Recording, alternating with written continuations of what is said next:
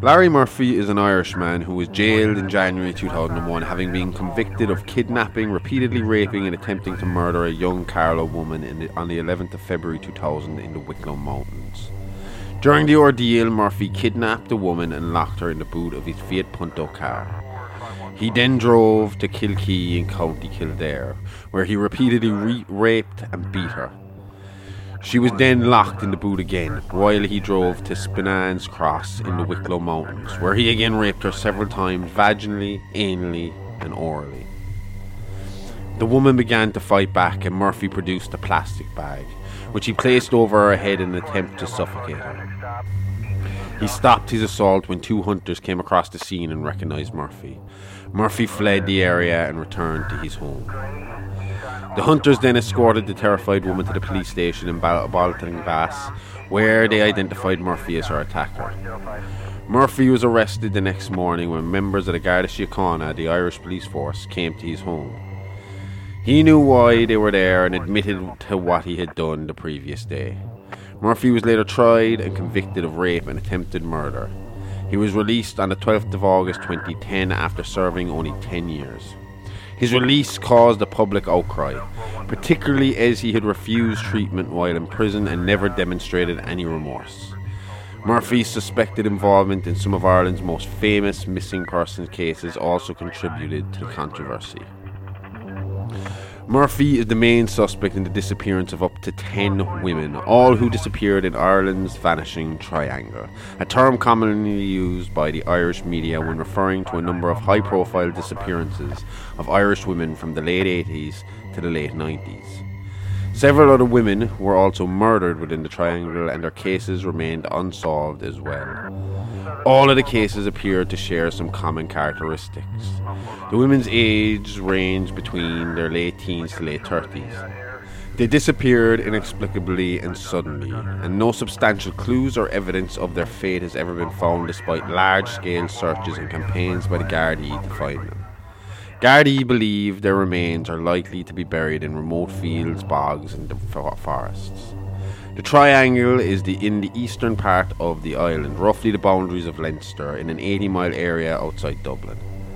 Due to the similarities in the cases, a popular hypothesis is that they may be the result of a serial killer or killers being active in the area during this period. The cases of these missing women feature in the Irish media periodically, and the disappearances have been subject in a number of unsolved crime documentaries. Gardaí set up an investigation task force in 1998 to focus on the unsolved disappearances and homicides, but to date this has failed to turn up any substantial clues as to the fate of the woman, women despite a 10,000 euro reward offered for information resulting in the recovery of a body. During the questioning about the woman's injuries, it was reported that Murphy commented, Well, she's alive, isn't she? She was lucky, and showed no signs of remorse or guilt. Even though a life sentence was available to the court the, and would mean Murphy would have been held in custody indefinitely, Judge Carney sentenced Murphy to only 15 years, taking into account Murphy's guilty plea, which spared his victim, a victim having to testify in court, and he served just 10. Murphy was sentenced before the Sex Offenders Act was introduced in 2001, so he was not subject to a post release supervision order. There was widespread opposition upon Murphy's early release, and the residents of his hometown, Baltinglass, announced that he would not be welcome in the village. After he was released, he was considered a high risk offender and was visited by a member of the Gardaí every month. It was known that Murphy had left the country and taken up residence in the south of Spain, where he was under surveillance by police. Shortly afterwards, he moved to Amsterdam. In the period after Murphy's release, there would develop speculation surrounding the whereabouts of Murphy.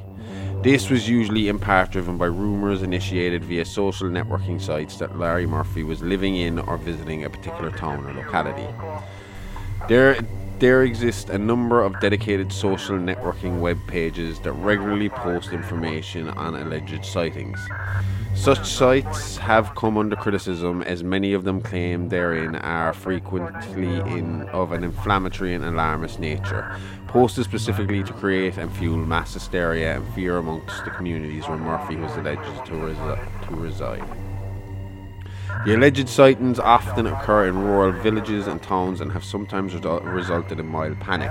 In one case, resulting in an arson attack on a premises where Murphy was alleged to have been staying.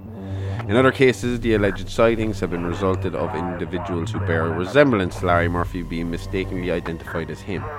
Such an incident happened where he was alleged to have been res- a resident at a popular country, country lodge hotel in the Glen of Aherlow, County Tipperary.